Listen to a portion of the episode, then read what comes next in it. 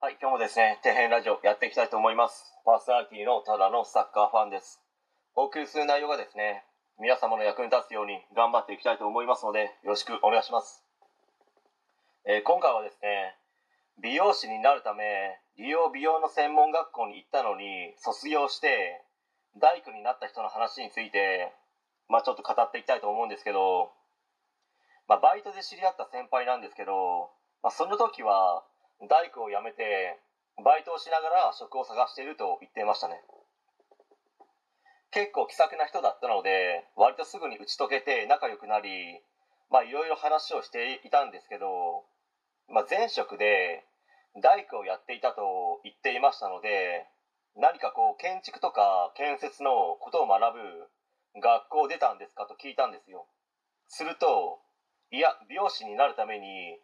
理容美容の専門学校に行ったと言われてまあその時は意味がわからなかったですよね。美容師の専門学校に行ったんであれば、まあ、美容師になるんじゃないのと、まあ当時の自分は本当に世間知らずだったのでもうそれ以外は思わなかったですね。今は別にまあ自分の人生なんだから好きにすればいいじゃないのと思いますしまあ先のことをよく考えなければやっぱりこう目先の情報やですね周りに流されてしまって同じような方向に進んでしまいますよね、まあ、おそらくこの方も周りが理容とか美容の専門学校に行く人が多かったので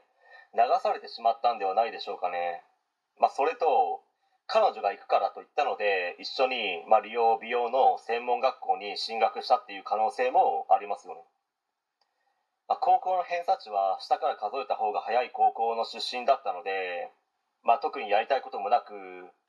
まあ、選択肢もあまり選べなかったので友達や彼女が行くから一緒に行くというパターンだったのかなと割とあるんですよねそういうのって、まあ、この方も同じような感じだったんではないでしょうかね、まあ、小中学校で勉強してないと高校は下の方の偏差値の高校に行かざるを得ない状況になりますので、まあ、上の偏差値の高校に入った人たちよりもあの高校出た後の進路が狭まってしまって自分が希望してないですね進路に進んでしまうということが上の偏差値の高校に進んだ人たちよりもやっぱりこう高くなってしまうんですよね、まあ、ですので小中学生はしっかりとですね先のことも考えてまあ、今が良ければいいと思うのではなくて将来の選択肢をですね一つでも多く増やし少しでも多く進む選択肢が選べた方が皆さんのためですよという話です。はい、えー本日は以上になります。ご視聴ありがとうございました。できましたらチャンネル登録の方よろしくお願いします。